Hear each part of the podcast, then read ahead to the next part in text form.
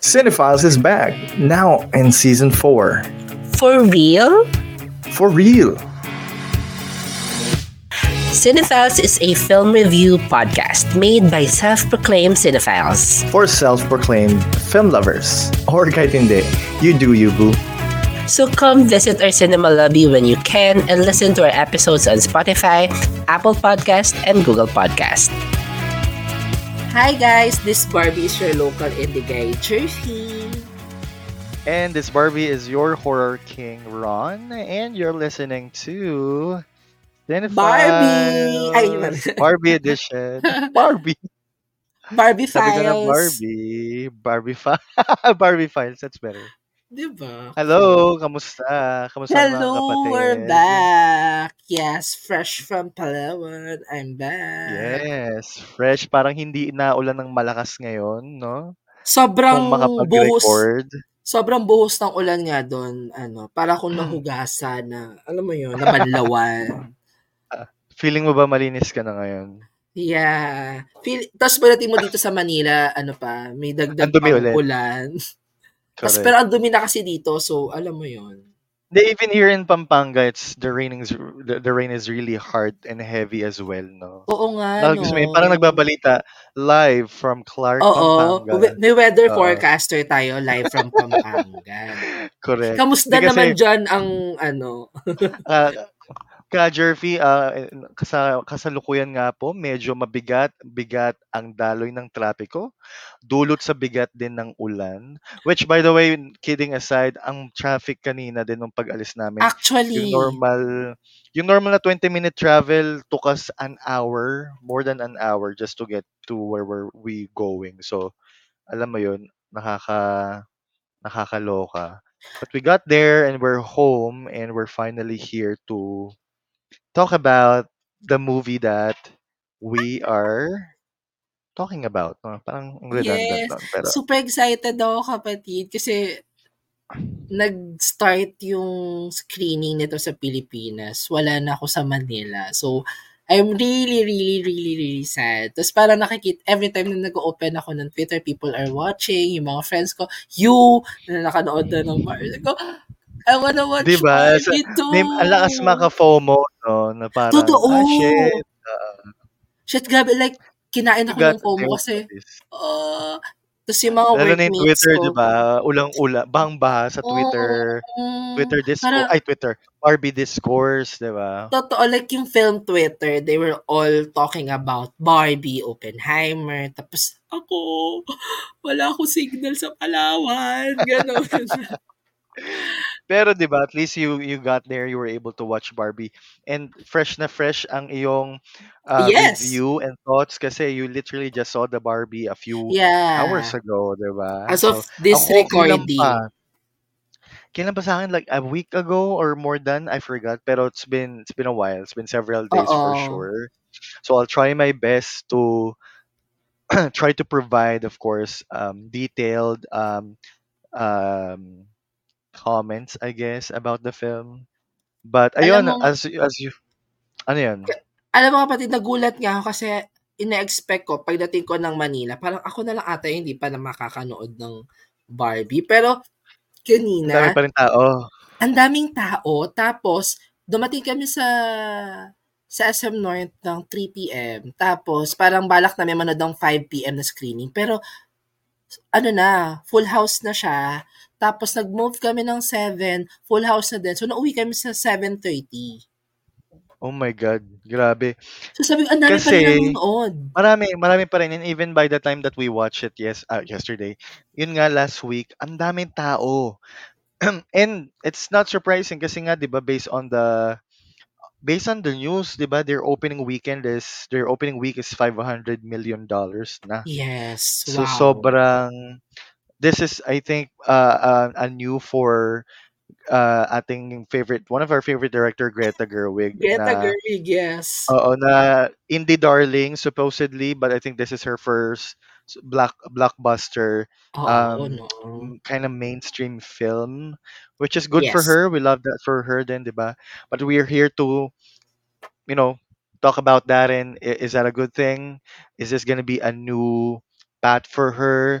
to venture into a new kind of, you know, new industry. Entering in her diba? Mainstream era. Mainstream era, diba?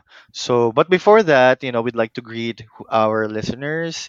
If you're listening to this one, welcome to Cinephiles. We hope you're having a great morning, afternoon, evening, or whatever time you're listening to this. Even if it's raining. Even if it's raining, we hope everyone is safe now. Yes. You know, in keeping up with the tradition, it's been a while since we had our shared files. For our new listeners, shared files is where we talk about our recent film activities, no? So I guess, onti lang din talaga ang mga napanood ko for the month of July. So I'll start. Do you want to start or shall I start? Sige, ikaw muna, kapatid.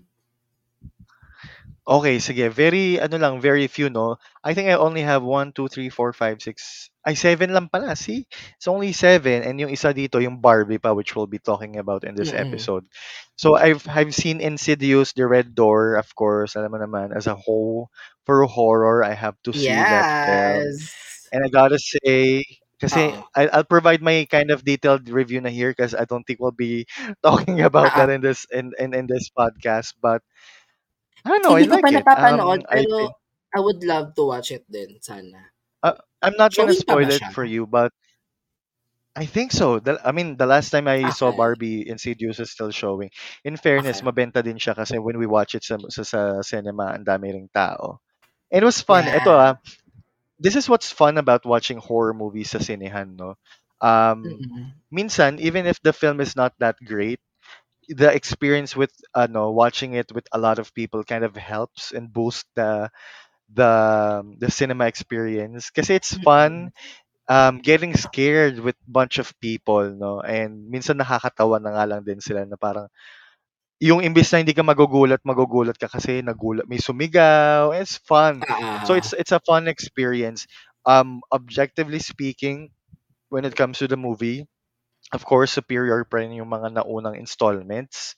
I think my favorite, in at least recent installments ng mga horror movie is Insidious. Kasi compared to Conjuring, Annabelle, ang dami niyang spin-offs pero very hit and miss yung atake niya. Pero I think for Insidious, so far they've been very consistent with their films. No, this one, the latest one, is still fun for me. It's a good one, and I think it. Hindi ko alam kung debut siya ni Patrick Wilson, pero siya yung nag-direct nito mismo. So, siya yung bida from the first one and siya rin yung nag-direct nito movie. So, it's a good watch, no? So, if you get to have a time and if you're thinking of watching this, it's still worth it your time, I think. So, the next one is Close. This is also a recent film. If I'm not mistaken, it's a French. Is it a French film or a Dutch film? Parang Dutch. Oh my God!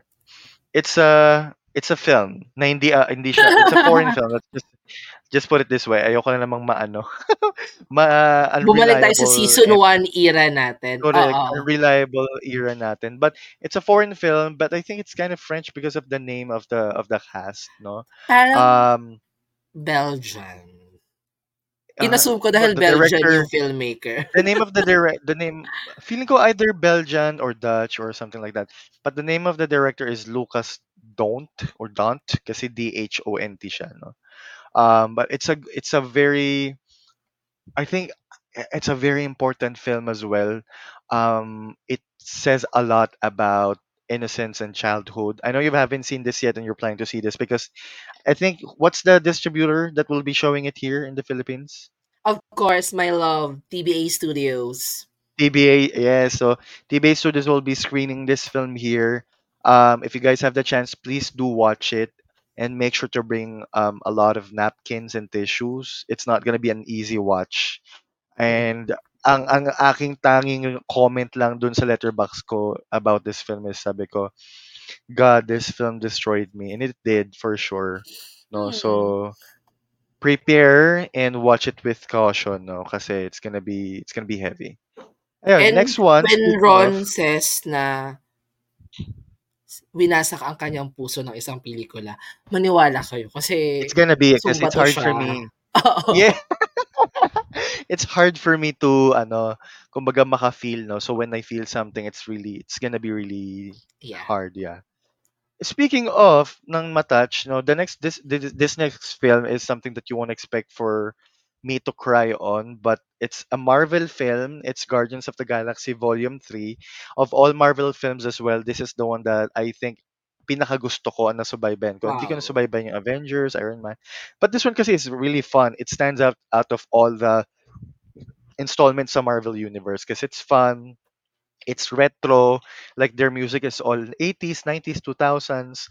And the characters are all lovable. Kumbaga, they're not afraid to take themselves, to make fun of themselves, I mean, no, they don't take themselves seriously. And I like the film, no, because of that. This third volume, kapatid, kasi is parang the end to the trilogy. And I like that kasi yung iba na pinapahaba, pinaparami kasi because it's making money. Kumbaga, ito, they ended it well, and it was directed by one of my favorite directors as well, James Gunn. No, so may puso tong superhero film na to, and it really struck a nerve to me actually. Sobrang, oh my God, naiyak din ako dito actually. In fairness, ang dami kong movie pinapanood lately na naiyak naman ako. Ang dami kong pinapanood na movie lately na naiiyak ako kasi inulit ko yung Interstellar. I don't know if you've seen that kasi it's on Netflix. Iyak din ako ng iyak. Nakakainis. Anyway, at ito, pinanood ko rin ito sa sinehan. So, pinanood namin yung Mission Impossible, Dead Reckoning, Part 1. Would you believe, di ba, na I would watch an action film? Mga pinapanood mo recently, kapatid, out of your diba? Brand. It's very out of my brand, out of my character. But, I love the film as well. I gave it 4 stars. That's what I love about Tom Cruise, no? He always makes, kumbaga, hindi siya putyo-putyo gumawa ng movie. And he always commit his 100% self. Kasi I know, when we watch Insidious, merong parang teaser trailer. May part ng movie, kapatid, na sobrang taas na bangin, na literal na minotor niya at nilipad niya sa ere at nagparachute siya dun. Like, he did his own stunt, diba? So, parang isipin mo yung commitment niya yun na talagang buwis buhay, diba? And the film was really able to deliver, promise. Like, ang ganda niya. The thrill, the suspense, I like it. I'm actually gonna watch the second one. Ayun, ito, Asteroid City by one of my favorite directors as well, Wes Anderson. Normally, minsan I have doubts na about his film kasi I was thinking, okay, well, what's gonna be different about this one? Baka maging repetitive kasi minsan that's the downside minsan when you have your own specific identity as a filmmaker. When your vision is too strong, sometimes your creations can be a little bit redundant. Na sometimes, well, parang yung last film mo lang to dati. I think we can think of a film like that in Filipino. We just talk about, iisa lang ba yung director ng ano? Ay, si ano, nakalimutan ko yung pangalan ng director ng Ngayon Kaya. Ngayon kaya si sino lang nakalimutan ko? Si ano, yung director ng I'm Drunk, I Love You. Yes, correct. Prime Cruise. Ay, so hindi. Si mali. Ano, Sleepless, I think. Sleepless. Oo. Diba, while we love Direct Prime and we love some of his films, sometimes, like yung Ngayon Kaya, feeling natin parang it was a redundant variation of his other films, diba? Mm-hmm. And ayun. So parang with that being said, I love Asteroid City. There might be a chance that we could talk about this in this episode. It was a really fun. It's very meta, but also at the same time not to the point na sobrang OA na parang masyado ng edgy. It's still fun. It's still entertaining and it's fun to see a lot of actors that I know. So, very star-studded siya. As a Wes Anderson film always naman. Diba? And then, lastly is The Blackening. So, this is a fun satirical horror movie. It's a slasher film where it all stars black actors and black characters. in horror world kasi the stereotype and parang rule nila is parang it's always the black character who dies first in the movie. So parang it's a fun take on slasher films. Kaya ang slogan niya or ang tagline niya is parang we all can't die first, parang gano'n kasi nga black sila, diba? And it's a fun poke at the black culture, stereotypings in movies and all, so it's fun. Ayun. And then last is the Barbie, which I've seen on 24th pala. May date naman pala dito sa Letterboxd. So yeah. I saw it a week ago. And yeah, I will save my comment on that since we'll be discussing it here in this episode. Kapatid Barbie. Tinawag kita Barbie. Kapatid, tignan mo yung... Tignan mo yung letterbox ng Barbie page. Sortesa ba yan? Connect mo yung color pink yung ano niya. Pag yung like button. Yung... Sa Letterboxd? Yeah. Kanina, i-check mo. Chinek ko kasi kanina. Ano yung pink yung ano niya? Diba yung orange yung heart niya? Yung like button. Pag pumunta ko sa Barbie, oo nga. Diba, oo nga, no. Pag nilike mo siya, it's color pink. Sabi ko, tapos nilike ko siya. So, sabi ko, hala, pink na yung ano, yung heart ng Letterboxd. Tapos pumunta ako sa ibang films, orange. So it's fair Barbie lang. Every film, ito yung nakita kong pinakamaraming nag-review from my friend sa Letterboxd. May 31 watch na. Kakatawa. Sa akin, 62. Ang dami. Diba? Like, ilang weeks pa lang siya, like 2 weeks pa lang siyang... screening dito sa Pilipinas. So, anyways, for my shared files naman, I missed this. But I only have 5. I only have 6. Tapos yung dalawa doon rewatch. So, mamaya explain. Okay. At share ko yung dalawang rewatch. So, first sa listahan ko is yung I Like Movies. Ito ay... recommended by our dearest friend, Sel. Hi, Sel, we miss you so much. No, kapatid. Ano to? US movie. Okay. So, Western film siya. So, this is about a socially inept 17-year-old cinephile, Lawrence, ang ating kapatid na si Lawrence. He gets a job at a video store where he forms a complicated friendship with his older female manager. So, it's a... Video store? Is this set in, ano? Luma na ba yung settings nito? Yeah. Oo. Kasi... Yung time period. 2001. Kasi, yung setting ng film, ipapalabas pa lang ang Punch Drunk Love, sorry. Kaya so, P.T. Anderson. It's one of my favorite film. Kay PTA. So yung bida dito, sobrang fan siya ni PTA at talagang really? PDL ang best film of all time niya. Ganon. I think I'm gonna watch this. You have to watch this. Ito yung klase ng film na maiinis ka sa bida, pero you can't help yourself but to root for them. And, alam mo yun, at dito mo rin makikita yung... Dito alam, no? Very indihan ba to? Oo, and hindi ko alam kung nabasa mo, pero pinanood ko kasi yung trailer, tapos sabi ko, A24 film ba to? Kasi may ganun siyang, very that yung vibe. Yes, pero hindi. And, tong recent ni PTA? Na Licorice Pizza. Parang may ganun siyang vibes. So, parang, it's a good coming of age film, kapatid. And nakaka-relate tayo kasi, katulad din natin yung bida. Very cinephile siya. So, alam mo yun, may mga ugali or parang very cinephile talaga siya magsalita na, alam mo yun, makaka-relate tayo. Very nerd, very geek ang dating niya. Na nakakainis. Alam mo yung mga cinephile, mga film Twitter na nakakainis, na annoying.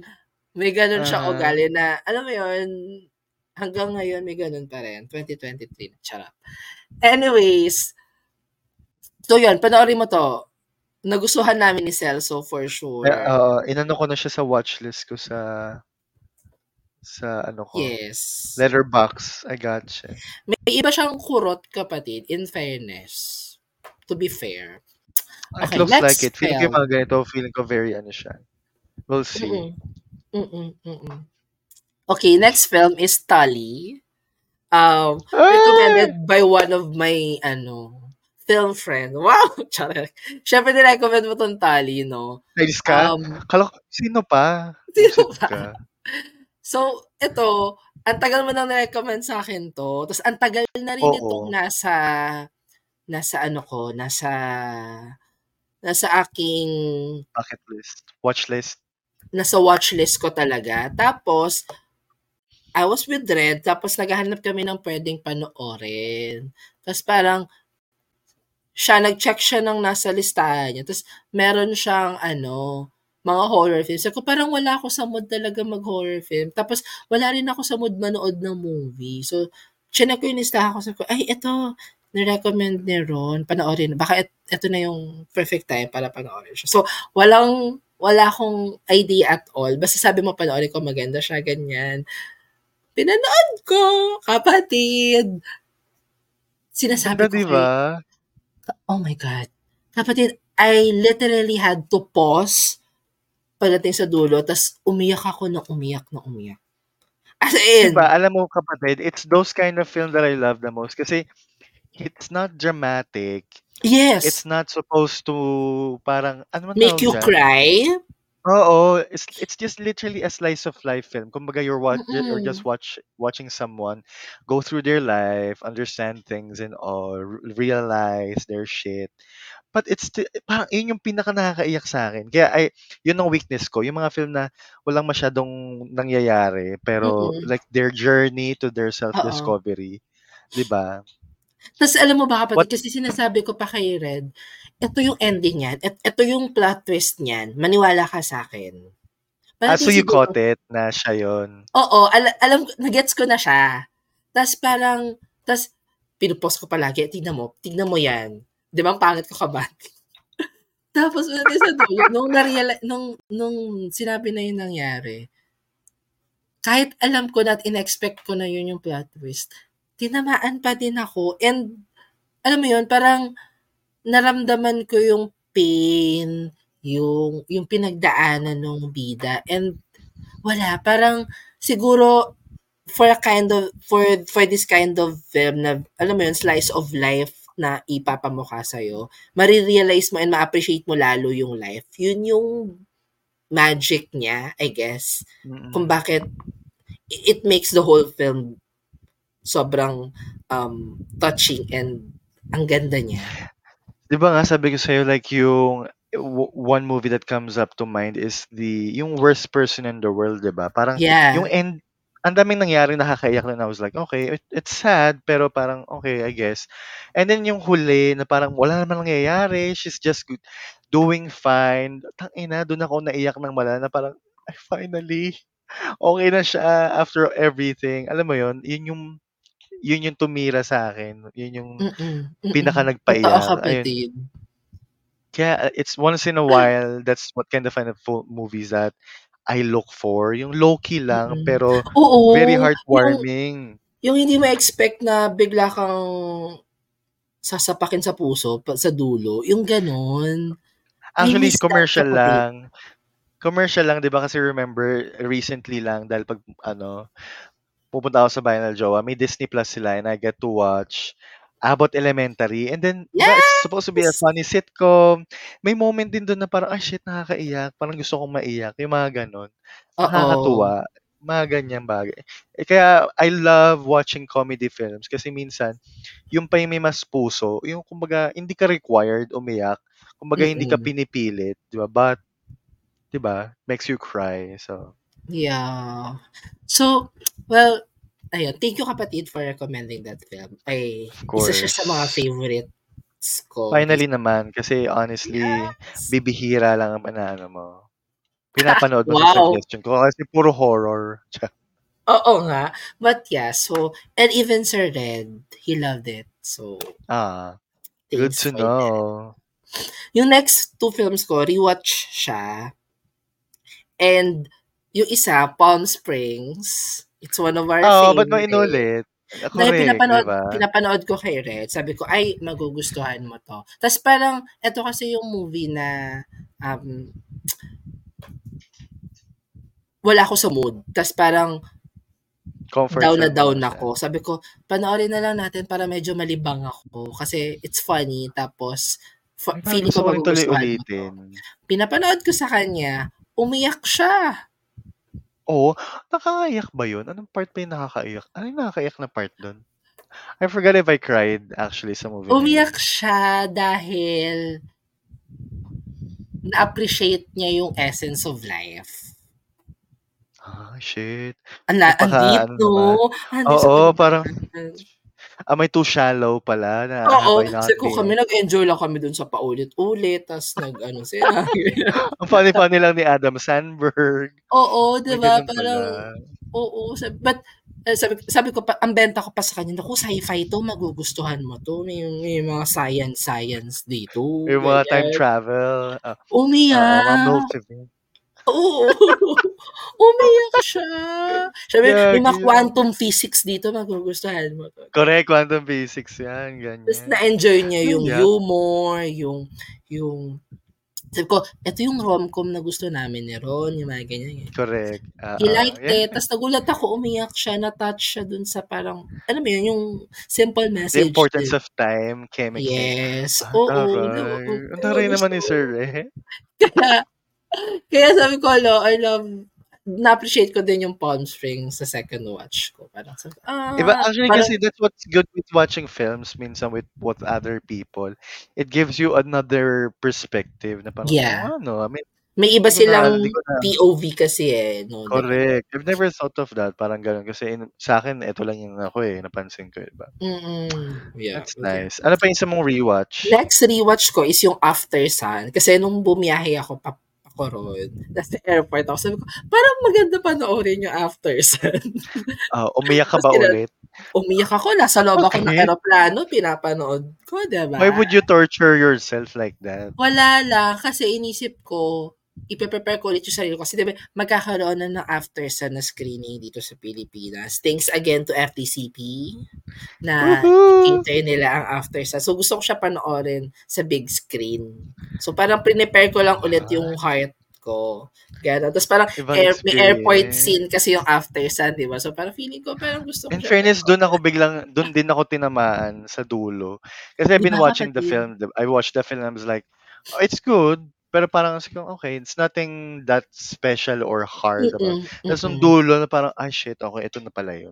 Ayan na naman medyo tayo huli, sa mga panununtok sa dulo eh, diba? Medyo huli na, pero parang okay na rin, diba? Kasi yun yung nag-stick sa akin the most eh. Yeah, and it's so painful din na parang, actually. Ano mo yun?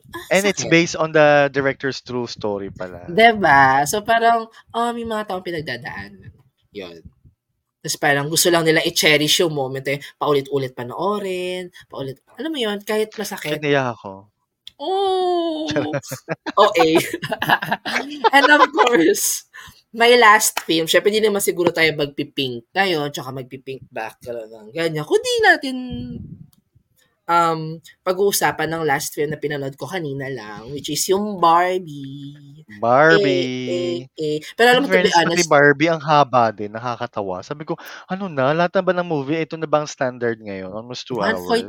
141? Ano na bang 120 and 1 hour? Correct! What's been happening with movies na less than 1, mga 1 and a half lang, diba? Oo. Anyway, natawa lang ako kasi, yung Mission Impossible, 3 hours, kapatid. Action film na 3 hours, parang diba? Count me out. At hindi pa tapos yun, may part 2 pa yun. Parang Hunger Games. Parang done. Ano yung pangatlo ng Hunger Games? Hunger Games, Catching Fire. Mockingjay. Hinati sa dalawa, ganun. Although it's fun, it's thrilling. Pero parang sabi ko, 3 hours? Ano ba yan? Ano yun? Well, alam mo naman sa mundo ng show business. Pati yung ano, pati yung Insidious. Alam ko Insidious, mahaba din. Alam ko mahaba din yun. Alam mo, gusto ko patusin yung pag-gimmick nila, yung 12 o'clock midnight na Oh, 1 hour and 47 minutes din. Oh, almost 2 hours. Pero sana, parang gusto ko pa panoorin yung Insidious na yan. Sige, baka this week may ano pa. Masaya, masaya. It's fun. It's really fun. Actually, hindi nga namin na-try nung 12 o'clock na ano. I don't think it wasn't where needed naman. Pero it's scary, it's fun. Watch it with, ano, with friends. Ah, okay. Or with friends, masaya din. Tawan-tawa pa ako kasi may makakatabi kami na tatlong Becky na siguro mga college or mga maaga, mga early yuppies, 'di ba, yung professionals. Mm-hmm. Ang daming mga comments, tawang-tawa ako kasi parang ay hindi ba to sila? Check. They're fun. They're not annoying. Kasi okay. Yung, di ba may kunyari may linyahan sa movie. Narinig ko sila, ay masyadong on the nose. Mga ganon. Dapat medyo cryptic. Okay. Ganyan. Sabi ko, may live critics na nangyayari. Oo, film Twitter live. Ganon. Correct. But it's fun. They're fun. Hindi naman ako nabuwisit. They're making fun of it lang naman. Ayun, anyway, speaking of, so we nag-meet ang ating last watch, no, nakakatawa na ang last watch pa natin pareho ay Barbie. Although yes. Sa akin, one week ago pa, which means 1 week na akong di nakakanood ng movie, diba? Oo, so, very busy din sa work kasi we're in transition, especially next week, no? So, very very corporate slave talaga ang peg natin because moving forward. But, anyway, hoping that we get to record more movies then, diba? Yes. So, dahil dyan, we will now be starting our review, full-length review for the movie Barbie. Yay! If you are interested, please stay on the line. Stay on the line? Ano call? Ano to? Radyo. Meron tayong mystery caller on the line. Please stay tuned. Ayun. Anyway, so, Barbie 2023, directed by Greta Gerwig. Is it Gerwig or Gerwig? I don't know. Ako Gerwig ko siya. Why don't we Google this? Ask Google? So, mahal na mahal natin pero di natin alam kung paano. Gerwig daw. Oh, Gerwig, okay. Greta Gerwig. Okay, so the logline, she's everything, he's just Ken. Barbie and Ken are having the time of their lives in the colorful and seemingly perfect world of Barbie Land. However, when they get a chance to go to the real world, they soon discover the joys and perils of living among humans. What do you think of it? What's your thoughts about the film? What are your thoughts about the film?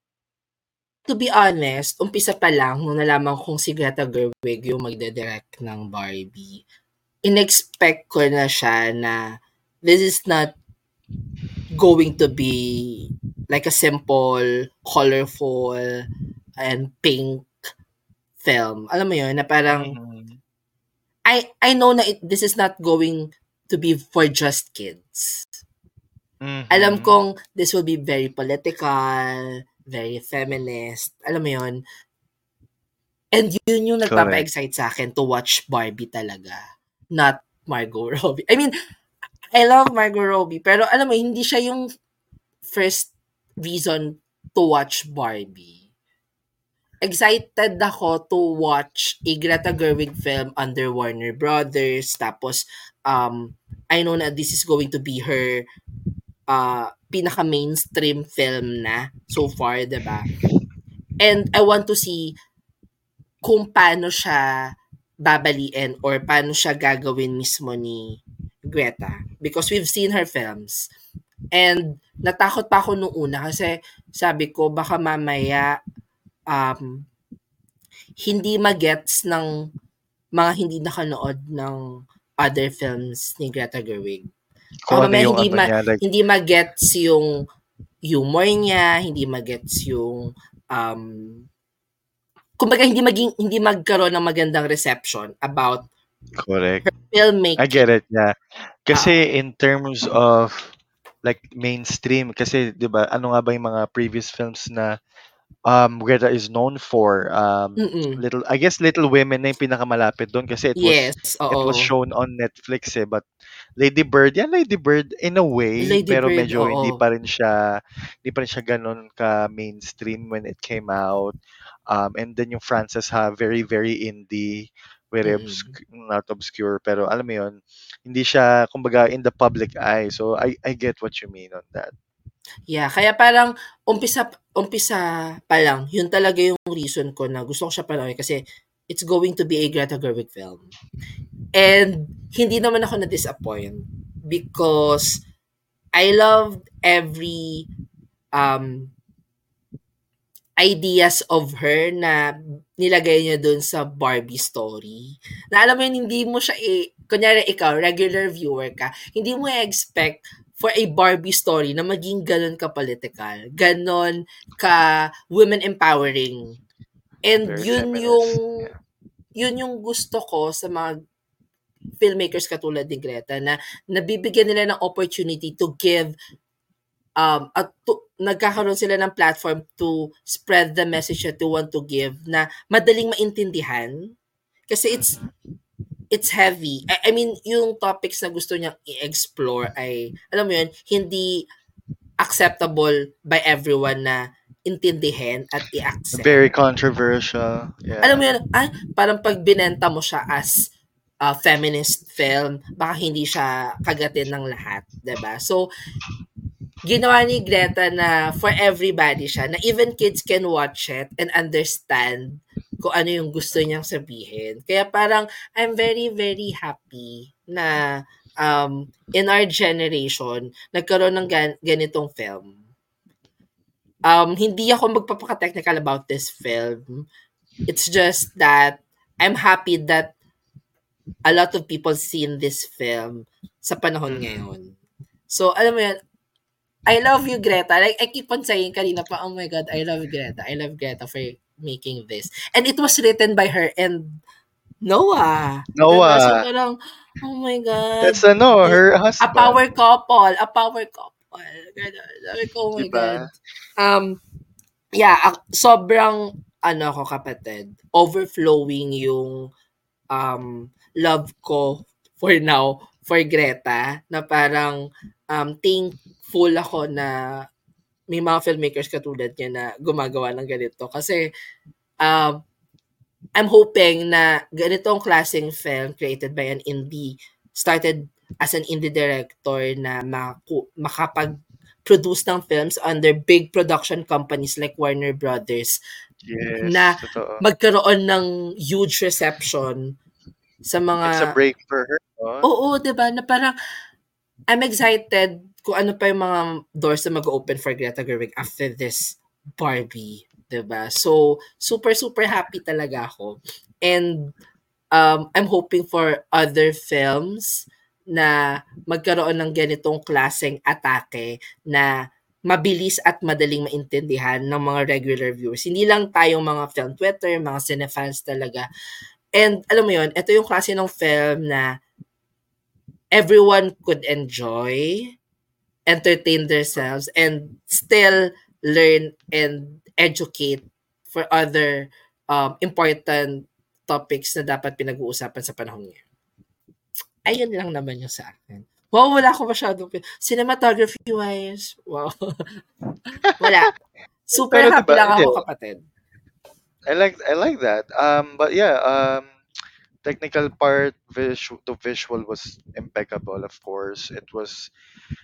the commitment, no? And I also gotta commend the marketing for this film. Talaga namang buhos talaga. Like, they did know. Uh-oh. Yeah, like, no, diba? Walang, they have the budget naman din kasi, kapatid. So, bakit hindi natin i-maximize yung budget na meron tayo? So, if I could only, like, parang could think na parang how much kaya did they spend on budget? Like, they went on tour, the cast went on tour. Kapatid, nakita mo yung yung parang hologram na... I'm not sure kung sa LA yon, yung may malaking Barbie na 3D na hologram na lumalabas sa box. No, I did not see that. Pero that's just one of their pasabog na marketing. Kasi Diba, they did a lot of collaborations. They did collaboration with H&M for their shoes, with their bags, with with food. They collaborated with a lot of With Krispy Kreme, charot. Food chains, diba? Ang dami, no? So in the soundtrack pa lang, they got a lot of artists oh my God. Dua Lipa. Soundtrack, di ba? Dua Lipa, kahit yung wig niya very questionable. So, oy, bakit gano'n naman yung itsura ni Dua Lipa? Gusto ko sabihin na ang perfect na ng production design eh. Kaso may palpak lang doon sa part ng wardrobe ng gano'n. Parang, bakit naman? Parang tinapon lang. Sabi pa, sumigaw pa ako. Oh my God, Dua Lipa. Tapos sabi ng best friend ko, si Dua Lipa yun. Sabi ko, pangit lang yung wig. Pero siya yun. Diba? So, yan. So, to touch on that part, no? And nakakatawa, something I've read na yung sound, I don't know if it's the sound mixer, but basically from the audio department, apparently it's also kind of the same guy who worked on Oppenheimer. So, in a way, Barbenheimer... Is it Mike Ronson? Not Mark Ronson. Audio mixer siya eh. Parang ipot the dialogue over the... basta, very technical shit. I don't know what exactly yung pangalan ng role niya. Pero yun, sound mixer or sound design, whatever. No? But it's just nakakatawa lang, diba? Working on Barbie and then Oppenheimer bigla. So, two different contrasting films. Diba? My take on the film, I love the film, but not that much. I only gave it 3 stars. Ooh. And I'll tell you why. Okay, so all ears on you. Ano ba? I don't know, baka bigla akong makancel dito. Baka ma-MJ Lastimosa tayo nito, no?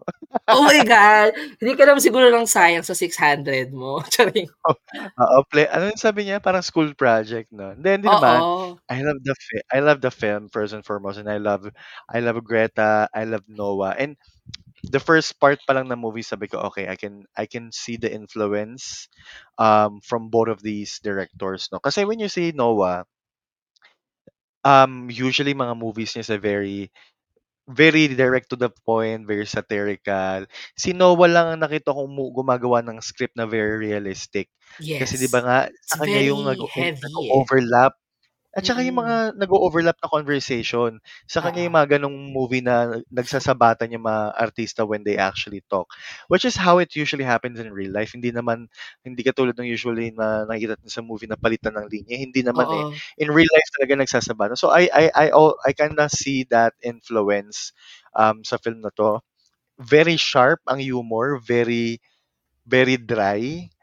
That's what I like about American humor, I guess. That's actually what I like about the film is very mixed ang humor niya. Merong camp, which is very on the nose, very obvious, very in your face, na parang there are points na parang I'm watching and it's parang napaka-campy, sabi kong gano'n. Like when inahabol nila si Margot, sabi ko, napaka-campy ito, ang lakas makaitbulaga ng tegang, ganyan. And then, may part naman na yung mga script, yung mga lines nila, parang very, very, very dry and very, kumbaga, it's gonna go over your head if you're not paying attention. Mm-mm. Sabi ko, at least, diba, they got a mix of humor. I think the only comment that I have of the film is, I know that they were saying a lot and they were trying to say a lot, but maybe hindi nila na-deliver ng maayos yung iba or hindi nila na-execute ng maayos. There are parts where I feel like it's all over the place. I think medyo nabitin kasi I think nung una parang it's very fun, it's very light and all that. And then parang for me, it did not parang transition properly. Parang from overly campy to biglang super serious. Parang ganun lang. So parang for me, it felt the move was kind of weird for me. Kumbaga hindi masyadong smooth yung pagkakagalaw ng direction. Parang ganun. And maybe minsan, I know that it's important that they do have a message, syempre. And that's what the movie is made of. But I mean, I guess sometimes it's too... Like the camp, it's too right in your face. Na parang, well, we know that's what the movie's trying to say, pero parang bakit kailangan, alam mo yun, it's very right in your face. I think we could have gotten that any other way without being, alam mo yun, shown. Yeah. So that's what I think. I guess yun lang naman. Other than that, I enjoyed the film. It was fun. But I think it's not that, oh my God, I'm so sorry, but I don't think it's that parang very culturally impacting. Mm-mm. I guess it did make history kasi it's, I don't know if this is already set in stone, pero I think it's one of the biggest opening for a female director film. So, congrats kay Direct Greta. That's good for her. Yes. But I've heard, since we're talking about like parang her next move, no? I know na she's gonna be directing the next, is it Narnia? I think I've saw somewhere on Twitter na she's gonna be directing Narnia. Wow. Basta she's gonna be directing a very big blockbuster and mainstream film after this. So it's really Good for her her. pathway talaga. Uh-oh. Good for her, but I gotta say, I'm gonna miss her doing Oh, the yeah. other May, stuff. may favorite akong filmmaker na ganyan, na parang from indie to mainstream, tas parang I missed They her lost their work. magic, parang gano. Or parang, Oo. diba, sometimes we don't want to be selfish for them kasi syempre, that's their growth. Tao din naman sila at gusto nilang kumita ng pera. Aminin na natin Correct. yan. Correct. But sometimes ang tendency dun is you kind of lose your parang creative touch na. Syempre, for the lack of a better term, nagsisell out ka na. Parang ganon. You are selling out, but I'm not saying Greta is selling out, but ayun Yeah. lang, I'll definitely miss her in the darling era. But I'm looking Oo. forward to whatever she has in plan, and 'di ba? We're just here to support her, 'di ba? Yeah. And ako kapatid, honestly, etong Barbie is not Greta Gerwig's film. Lady Bird pa rin ako. Definitely. Yes, Definitely. it's I still think Lady Bird. If we are to rank her films, I don't think Barbie is the first or even the second. I There's a lot of films by her na ano na I still prefer, like for example, Little um Women. Ako mas gusto ko pa din Little Women and Lady Bird. I think Frances Ha. number one pa rin yung Lady Bird, second yung Frances Ha, and then Little Women, And and then then Barbie. Mistress America, and then Barbie. Alam mo, may isa siyang film, yung Nights and the Weekends. I Nakita haven't ko seen na that siya yet. kasi ito daw, isa to Siya rin sa, bida doon. siya rin yung Kapatid, bida it's a doon. Mumblecore film. Yes, yun nga. So, it's very Greta Gerwig to her inner core. Ganon. Kasi ito yung parang I'll add that to my quote watch. and quote, yes, Ano pa ba yan? nasa Nights and Nights and Nights. Weekends. Napanood mo na ba? Hindi pa. Dinownload ko siya. Wow, sinabi ko talaga dinownload ko, no?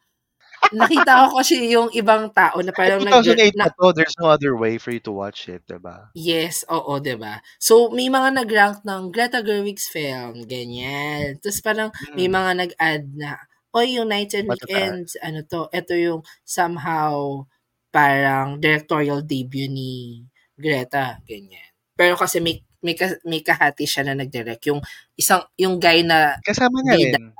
is also the Oo. same director. So, Oo, parang ayun. actually.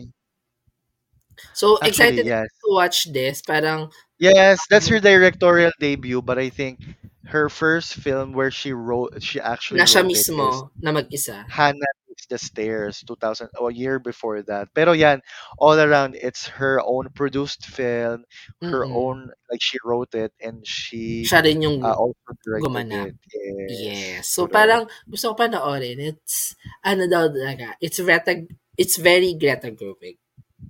So, 'Di ba? She ayun. has this 'di ba she has this touch talaga with everything that she created na very Greta talaga, very very ano siya, eh, parang ano man tawag doon, ang brand niya is very chaotic, messy adult na parang Oo. very lost eh, 'di ba? Parang very laging coming of age in her late Mm-mm. 20s, 30s ang peg niya. So there's something very relatable about that, which is why we love her, 'di ba? Oh my God. Yeah.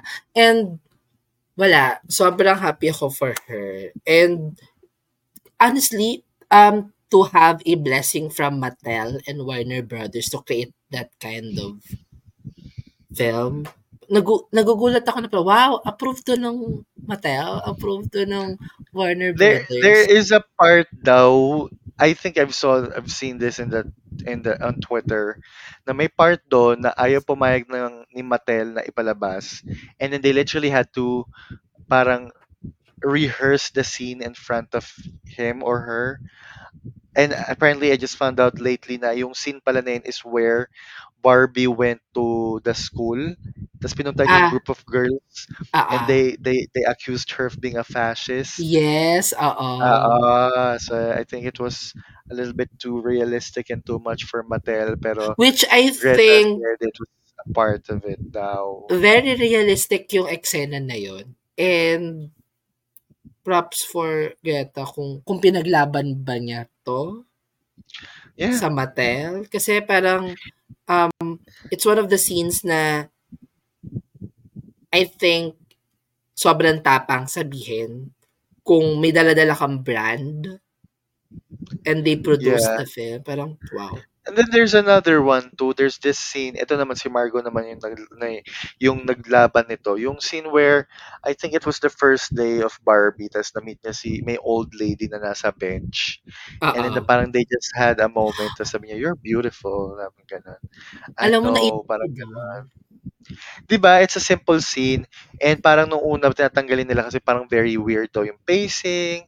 Pero sabi ni Margot, no, we need that scene because it kind of like, that's the heart of the film daw, where you can see how she feels, blah, blah. Oo. Empowering woman. Alam mo yun? Parang a woman close to her death, aging, diba? So parang, seeing the beauty pa rin. Oo. So parang, Tapos ang sagot ni girl, I know. I know. Very, ang saya lang. Yeah. I love that. So, technically, we both like the films and we both like that for Greta. Kung anumang next steps and next projects ang kanyang kakaharapin. We're all here to support her all the way. Mm-hmm. So, definitely. Yes. So, and kasi kapatid ako bagong panood pa, so andun pa ako sa lumulutang pa ako sa Barbie land. Ganun. Woo! Ganun. Definitely. And I like the film. It's a watch for me, I know. Maybe I need another rewatch to more appreciate it and give it more sana, finesse and whatever. Sana malagay siya sa mga streaming sites kasi feeling ko naman soon enough they will. Kasi why would they? Diba? Gusto ko rin siya ma-rewatch. It's money for them. Oo. It was a light watch then, and I think the standout for me here is I know a lot of people loved Margot Robbie and Ryan Gosling. Naman because of his abs, but oh my god. But also he was really good. But for me it was America Ferrera. Oh my god, America Ferrera of Superstore. I love her. Oh, Superstore, yeah, for sure, 'di ba? Sabi ko nga ang ganda ng character niya and she nailed it. She is also the heart of the film for me. Yeah. She's the voice and the reason of the film. And she mothered. She mothered really hard. She mothered the mother. The mother is mothering.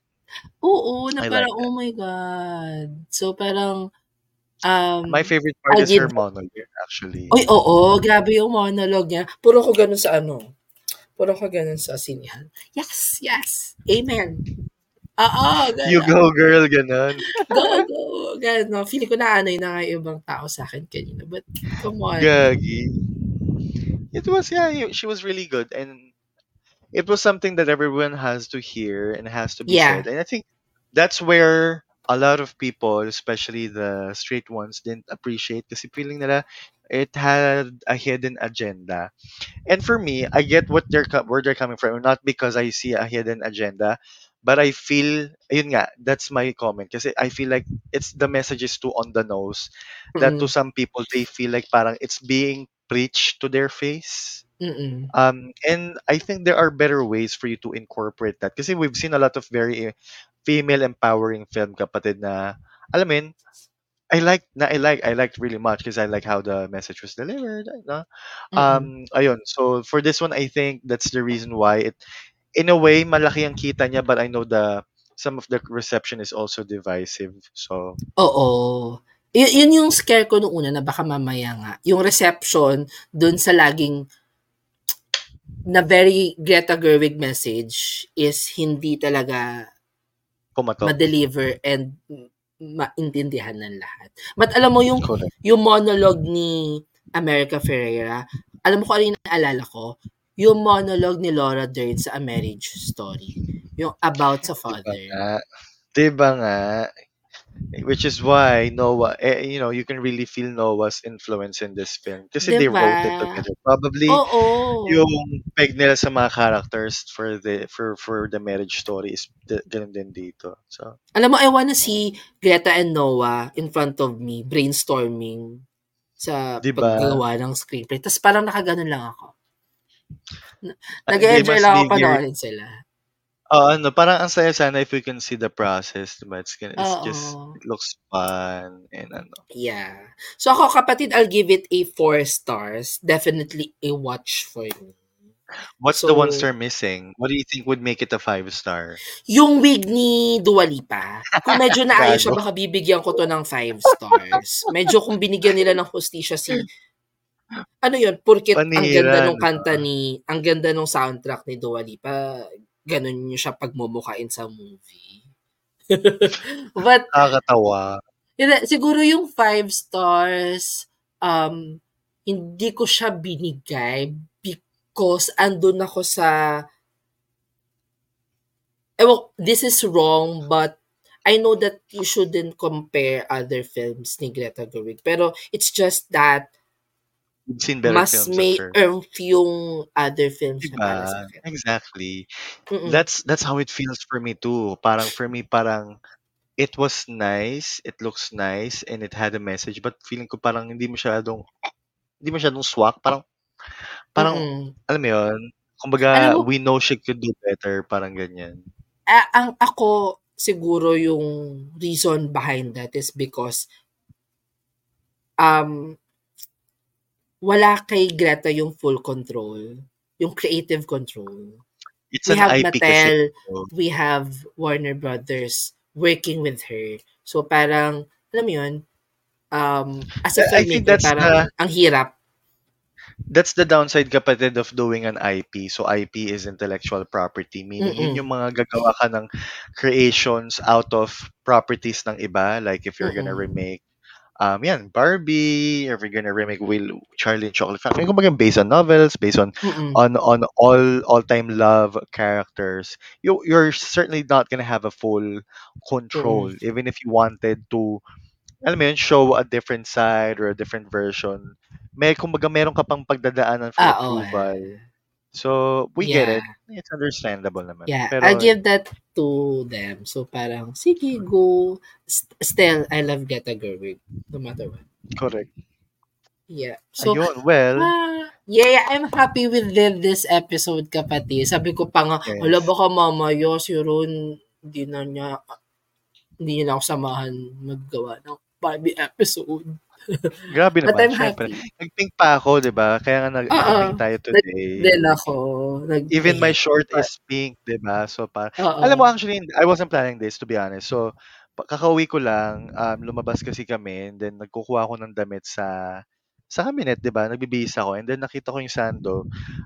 Ito yung una ko nahugot. I had, like, literally, I had no idea na Barbie nga pala, ganyan, tapos magpipink ako. Tapos nasuot ko, ay, wait, pink yung suot ko, tapos we're talking about Barbie. It, alam mo yun, parang saktong-sakto, diba? Yeah. It's so a happy coincidence. Yeah, so we're bound to make this episode tonight. So I'm happy with this, kapatid. And I hope na pati ang ating mga kapatid na nakikinig. Yeah, like, diba? Parang, we hope you enjoyed the film as well. Do you also feel the same way as me or maybe Jerfy? Do you also feel like something's missing? Do you feel like, alam mo yun, baka meron pa ba? Are we looking for something else? Diba? And if in case they, we, you know, Greta decides to go full mainstream. How do you guys feel about that, 'di ba? We are dying to know. Please let us know, 'di ba? You can tag us or mention us or DM us, 'di ba? What you feel about it, and we might read it in our next episode. We are on social media. We are on Facebook, Instagram, Twitter, and TikTok, 'di ba? We are at Cinephilespod, that's Cinefilespod. We are also on Letterboxd if you are interested about our film activities, our watch list, or if you guys want to be friends there. You can follow me at Ron Writes. That's RonRayts. How about you, kapatid? My Letterboxd account is at Criedwolf. That's ICRIEDWOOLF. And Cinephiles is still part of the Bong Collective. So if you want to listen to other creative podcasters, just go to at the Bong PH on Facebook, Twitter, Instagram, TikTok, YouTube. We're everywhere. And marami pang podcast na pwede mong papakinggan. So, and kapatid, I'll just add lang din na we will be adding a poll to this episode. So, yes. For this poll, ang naisip ko, kapatid, what would be your favorite Greta Gerwig film? So, options are down below to this episode. Just swipe it, tapos vote kayo for your favorite Greta Gerwig film. So, yes! Maraming salamat, kapatid, at mga kapatid natin na kikinig for this episode. Mga kapatid na Barbie. Yes! And other Kens. And iba Ken or Alan. Whoever you are, you're all part of the brotherhood, sisterhood, whatever. Of this film land. Of this film land, yeah. We appreciate your time and for supporting us, even if, you know, sometimes we're not regularly posting, but we appreciate, you know. So thank you. This Barbie has been your Horror King, Ron. And this Barbie has been your local and the guy, Jervy. And thank you for listening to Cinefy. Bye. Watch me dance the night away.